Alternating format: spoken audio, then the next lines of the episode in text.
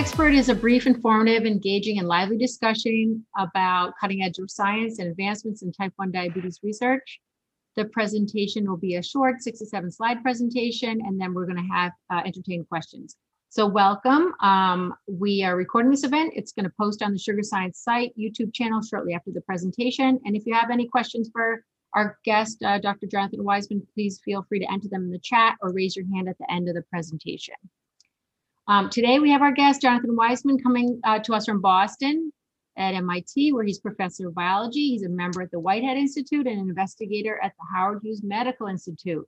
He got his AB in physics from Harvard and then PhD at MIT.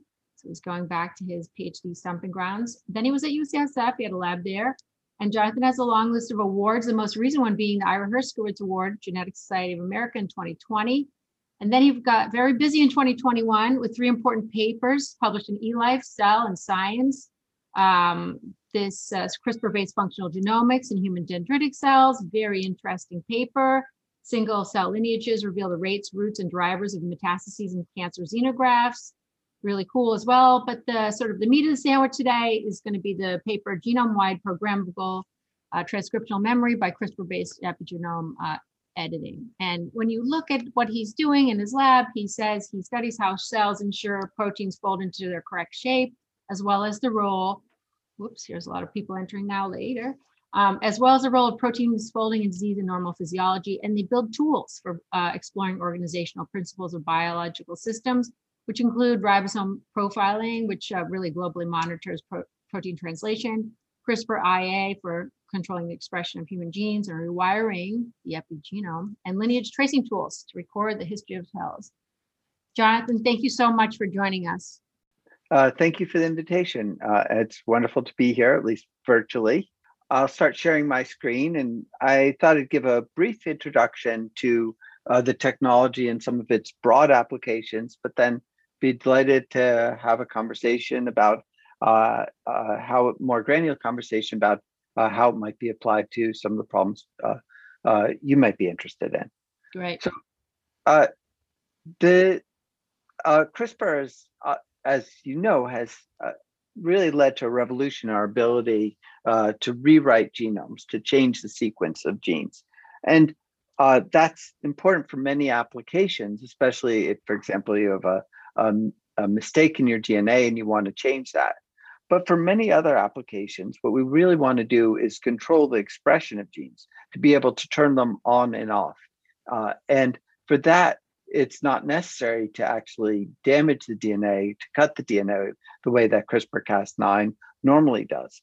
Uh, so we and others have developed uh, catalytically dead versions of CRISPR uh, Cas9 that essentially allow you to create a programmable DNA binding factor and to recruit uh, recruit effector domains that can change uh, transcription, turning it on and off, or modify the chromatin structure. And what I'd like to talk about is, a new type of tool that, unlike those other uh, dead-Cas9 epigenetic uh, modifying proteins, uh, this one has the feature that it allows a transient exposure to the CRISPR-Cas9 that then writes in uh, methylation marks in the DNA and causes a permanent heritable silencing of the gene. So in this way, you get sort of the best of both worlds. You get the ability of a transient exposure to the uh, epigenome writer the same way you would with uh, with a CRISPR-Cas9 uh, nuclease, uh, causing a permanent change. Uh, on the one hand, on the other hand, you don't have the off-target effects and uh, the toxicity associated with cutting DNA. So we call this uh, CRISPR off uh, because it turns off the genes, and we actually have a, a, a, sort of the complement to this, which is a CRISPR on that can turn the genes back on. But I'll focus on CRISPR off. So uh, the basis of this system was uh, really to recapitulate and take advantage of a great deal of work that uh, has been done to study epigenetic silencing. And we know that the cell has a number of different mechanisms uh, for heritably silencing genes, but the one we're focusing on here is a system used uh, to silence endogenous retrovirals, retroviral transposable elements. And these uh, in, uh, these are uh, bring in DNA methylases and zinc finger crab domain proteins uh, that cause a, a, methylation of the DNA, which essentially completely silences those genes. Uh, the uh, the other uh, sort of bit of background that's important to know is that uh, most expressed genes have these so-called CPG islands. These are uh, relatively enriched in the CG sequences, which can be the target of DNA methylation. But in expressed genes, these are typically hypomethylated. So what we've done is engineered a simple programmable uh, reversible platform for establishing epigenetic memory in human cells uh, by uh, uh bringing in a DNA methyltransferase that methylates uh, these CPG islands in expressed genes. And we think that this is going to be a powerful tool for studying the basic mechanisms of gene regulation and uh, CRISPR-based uh, genetic medicines. So uh, uh, to get a little bit of the weeds of this, we knew that uh, from a, a, number of, of studies that preceded ours, that there are three really complementary components to affect these types of uh, heritable methylation. Uh, uh, DNMT3A, which is the methyltransferase, and a related uh, a complementary protein that uh, stimulates activity of the 3A catalytic, uh, the catalytic activity of 3A called 3L, and then separately crab zinc finger proteins that are that cause chromatin modifications, in particular H3K9, um, methylation uh, that um, is uh, known to be important for uh, setting up a heritable mark. And to make a long story short, after making a lot of different fusion proteins, uh, we found that we were able to uh, have a, a, a CRISPR off V2 where we were uh, transiently, by, for example, in this case, transient transfection, expressing our CRISPR off protein targeting to specific locus, and that this was then causing silencing of that locus uh, that could persist indefinitely. And just as a sort of nice, I, I think, uh, example illustration of how robust the cell is at uh, propagating these uh, silent states. Uh, here we propagated a uh, Uh, HEC, HEC293 cells uh, for 15 months, uh, something like 450 passages. and uh, uh, and 39, 38 of the 39 clones, uh, the gene we had silenced, in this case, CLTA, was essentially completely off. So once established, these self-propagating methylation states are extremely robustly heritable. And uh, these experiments, as I said, were in HEC 293 cells. We've done this in HeLa, U2S, K56, and uh, a number of other cell lines, including induced pluripotent stem cells. Uh, we used a Cas9 backbone to deliver, uh, to target the methyltransferases, but we've also, uh, so from S. pyogenes, but we've used other species and uh, a DCAS12. Uh, we've delivered by plasmid transfection, mRNA, uh, and stably induced expression and we've also shown that this system can be easily multiplexed. So if we want to silence multiple genes at once, uh, we're able to do that. And that's really a big advantage over CRISPR cutting based approaches, where when you start to make multiple cuts uh, in the DNA, you both have toxicity and can have a lot of unintended consequences, including uh, translocations and sort of large scale uh, deletions, or in some cases, a chromotripsis, essentially a shredding of the chromosomes. Um, so uh, here's an example of uh, a silencing experiment we did induce pluripotent stem cells. We took took an iPS cell, transfected transiently with CRISPR off, uh, sorted for the transfected cells.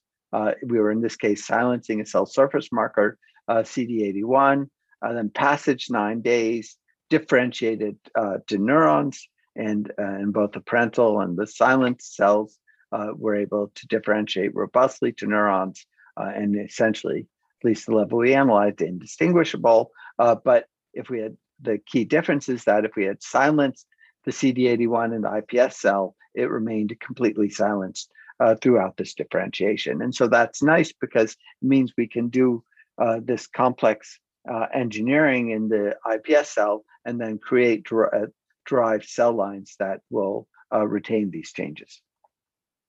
And uh, this is uh, this uh, methylation is highly specific. We could see both at the transcriptional level and here uh, in the experiment uh, we did with uh, Brad Bernstein's lab.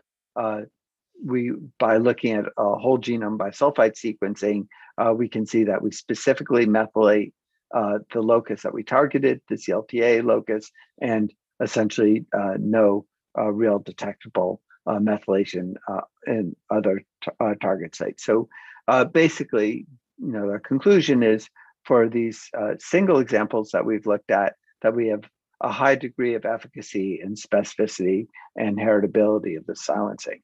So the next question then is uh, how many genes are amenable to CRISPR silencing? What are the rules for DNA methylation based silencing?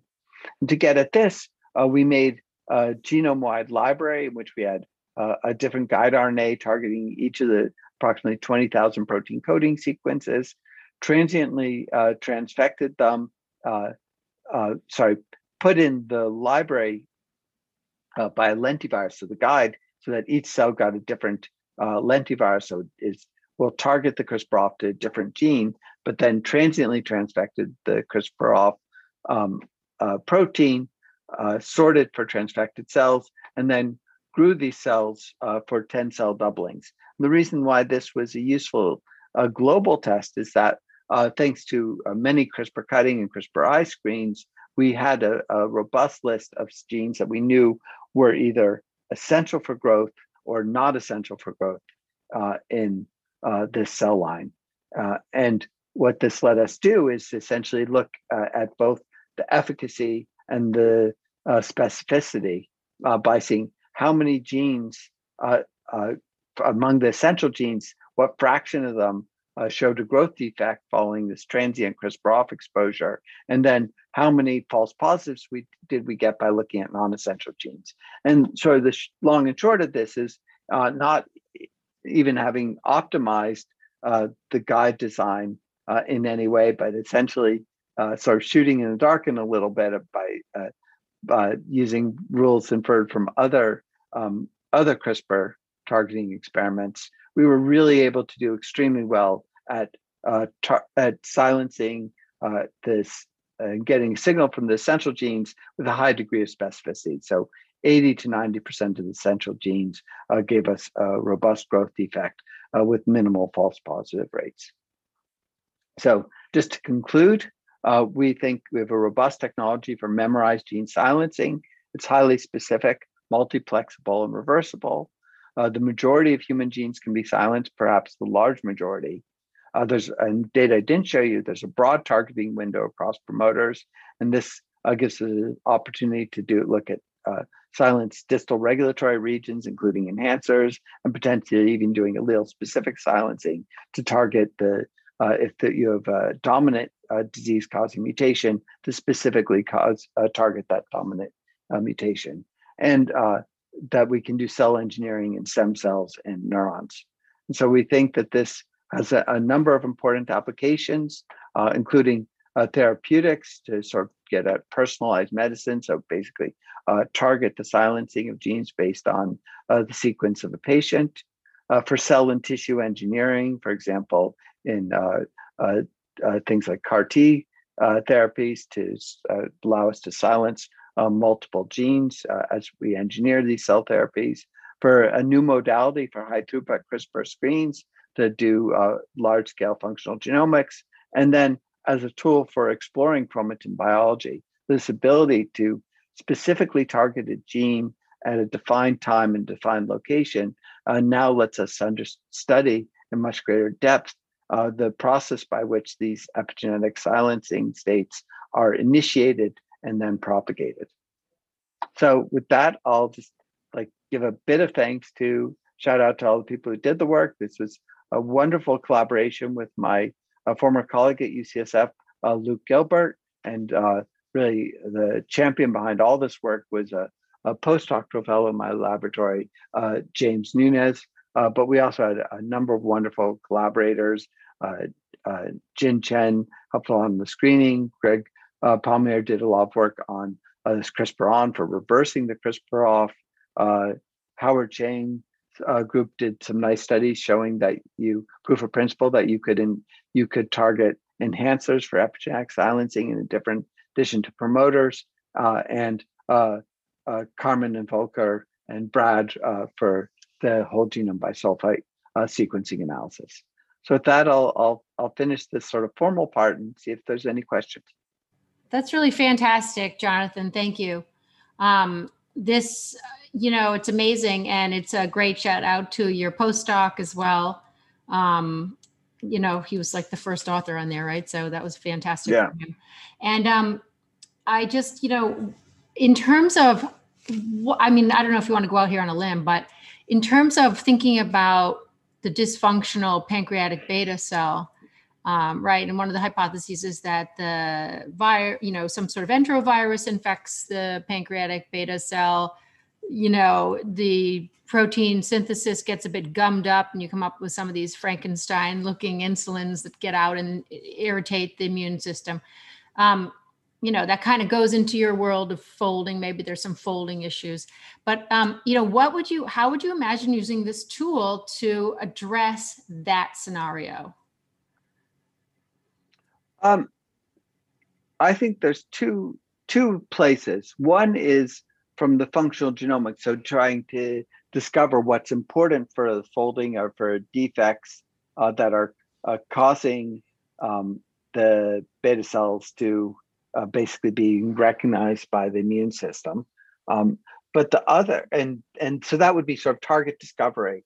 But the flips, the other side of this would be, uh, you know, as as you know better than I, there's a great deal of interest in engineering, uh, generating iPS cells and engineering them, and this would give uh, perhaps a, a, nice tool for uh, doing some of that engineering uh, to basically um, either to uh, to, for example, try to make them un- not recognized by the immune system. Mm-hmm. So, uh, you know, in the ideal world, um, you would have an allo product, so a product that you could make uh, from uh, uh one person's uh, iPS cells, uh, and then make turn off the MHC and other things that would cause them to be recognized as foreign when transplanted to a second patient um, and then induce them to to ge- uh, generate islet cells. And that way, it could be done on uh, on a very large scale rather than having it uh, be bespoke for each patient, which is you know going to be challenging uh, and uh, and in general more expensive. Yeah, that sounds like a collaboration waiting to happen. That's exciting.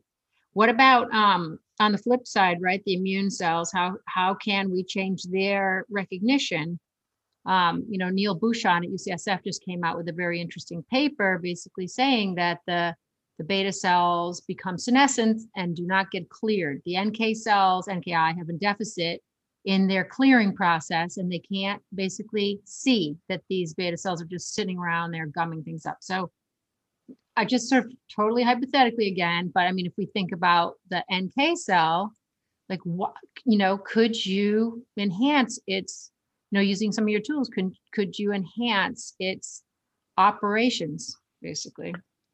So this is I mean, or uh, shut down that shut down the if we're talking about the the T cells, the CD8s that are doing some killing there, can we shut can we tune them uh, also? So this is definitely starting to get beyond uh, beyond my realm of expertise, but there, uh, you know, there've been uh, a, a number of nice papers or approaches trying to do cell engineering as a way of uh, manipulating the immune system. And uh, two come two broad approaches come to mind.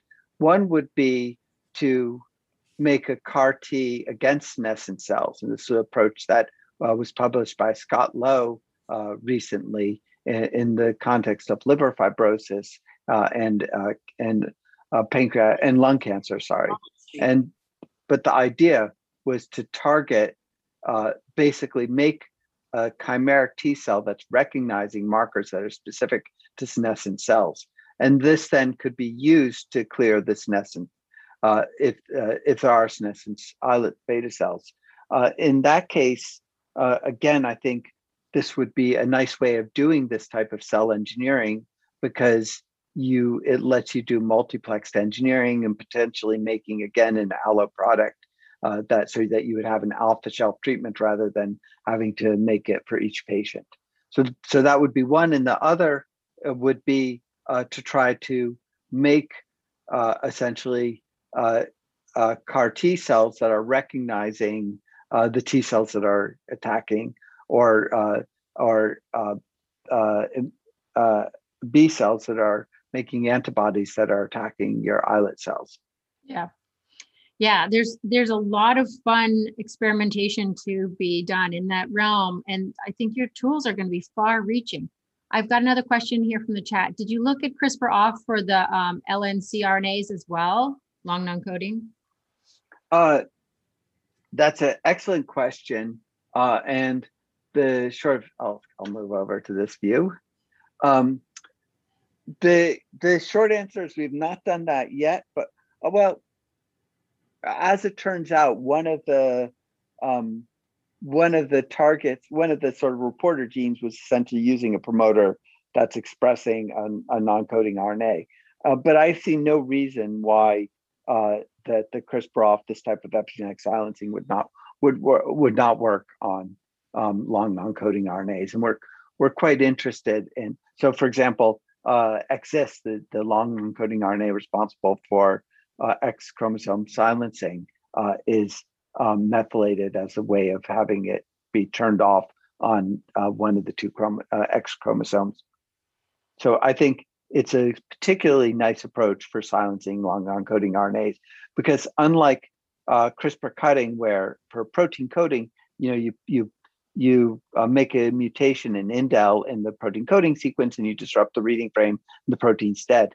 There's no simple indel typically that would uh, that would disrupt the function of non-coding RNA. And it's better, I think, to just stop it from being expressed. That's really interesting. I do, um, you know, I also wonder, uh, just to circle back to your comments about creating, you know, beta cell from uh, iPSCs, from stem cells um, you know, your your process it seems like maybe your process might expedite things, right? That's what it seems like to me.